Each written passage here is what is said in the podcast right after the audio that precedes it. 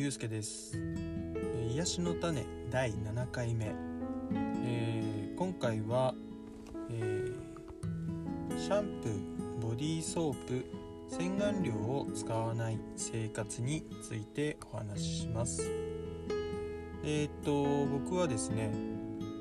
だいたい1ヶ月前からシャンプーボディーソープ洗顔料を全部使わない生活をしております。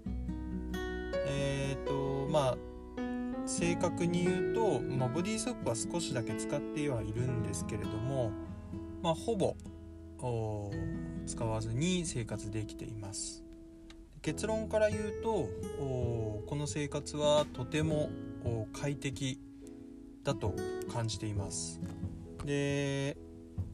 まあ、この生活を始めたきっかけなんですけれどもネットで見かけた、まあ、お湯でお湯だけでシャンプーをする湯シャンという情報を、えー見つけまして、えーそこから始めてみようと思いました。でこの湯シャンというのがタモリさんや福山雅治さんも実践しているということで、えー興味を持ちました。で湯シャンの方法なんですけれども、えーまずお風呂に入る前に軽くヘアブラシで髪の毛をブラッシングします。で、まあ、お風呂に入って、まあ、湯船に浸かったりするんですけれども、えー体を洗ったり頭を洗ったりする時に、えー、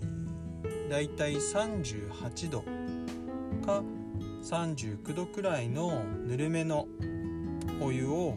えーシャワーで出しまして、えーまあ、そのぬるめのお湯を頭皮に当てるように、えーしてこう頭にかけて、えまあ、指のお腹のところで頭皮を揉むようにして洗うという方法です。で本当にこれだけで、えー終わりなんですけれども最初はあまあシャンプーを使って頭を洗っていたところから、えー急にこの湯シャンに切り替えたので、えーちゃんと汚れが落ちてるのかなというふうに不安になりまして、まあ、念入りにだいたい10分ぐらいかけて洗っていました。ですけれども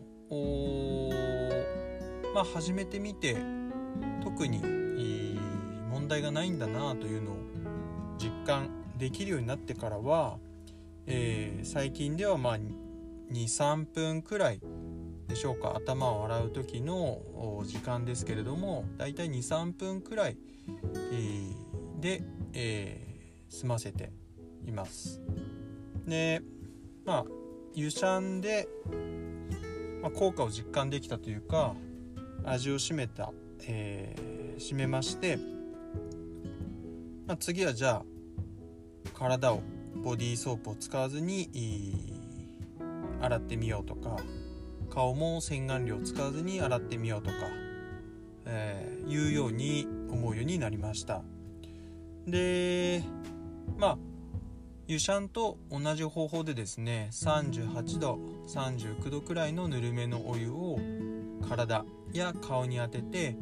あのこすらないようにですね優しくこう手のひらで撫でてあげるようにして、えー洗うという方法でやっています。でただし脇の下や股間や、えーお尻の周りではですねあのーまあ菌も繁殖しやすい場所ですし、まあ、匂いも、えー気になるところなので、まあ、ここにだけボディーソープをほんの少しえー手のひらに取って、まあ、泡立ててから、えー軽く洗ってで流すようにしています。でまあこのシャンプーやボディーソープや洗顔料を使わない生活を始めてみてまあ使っていた頃と比べてみても全く問題ない。逆にこうお肌の調子とかは良くなってるような、えー、感じがしてとても快適に生活できています。でまあ使っていた頃は本当にまあ生まれてからずっと頭をこう石鹸で洗ったりシャンプーで洗ったりすることが当たり前だったので全くこう疑うことなくシャンプーで頭を洗って生活していたんですけれどもお、まあ、その生活は一体何だったんだろうというこう拍子抜けするくらい快適に過ごせていますので、えー、不思議な気持ちになっています。でまあ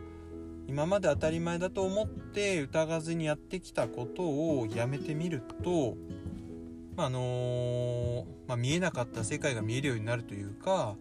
あ思っていた以上に予想外に快適な生活ができるようになったという、えー、いい例だったんじゃないかなというふうに思っています。でまあこの生活はあくまで自分にとっては快適なんですけれども、まあ、人によっては合う合わないがあるかと思うので、まあ、あの少しずつ試しやりたい人はですけれども少しずつ試しながらやって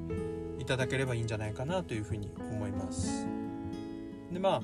あまあお風呂の時間はですね、えーま、やっぱりこうリラックスできるというか癒しの時間だったんですけれどもあのー、シャンプーボディーソープ洗顔料のない生活になって、えー、からも、まあ、変わらずというか、まあ、以前よりもこう楽しみになったというかこうリラックスできる時間が増えたように感じています。で、まあ、今回この生活を始めたのがまあ汗のかきにくい冬場ということもあったので、まあ、汗のかきやすい夏場とかはどうなるのかというのは少し不安ですけれどもこのままできたら続けていきまして、えー、また後ほど報告していきたいと思っています。で今回のお話は以上です。えー、最後まで聞いてくださりありがとうございました。えー、また聞いてください。ではまた。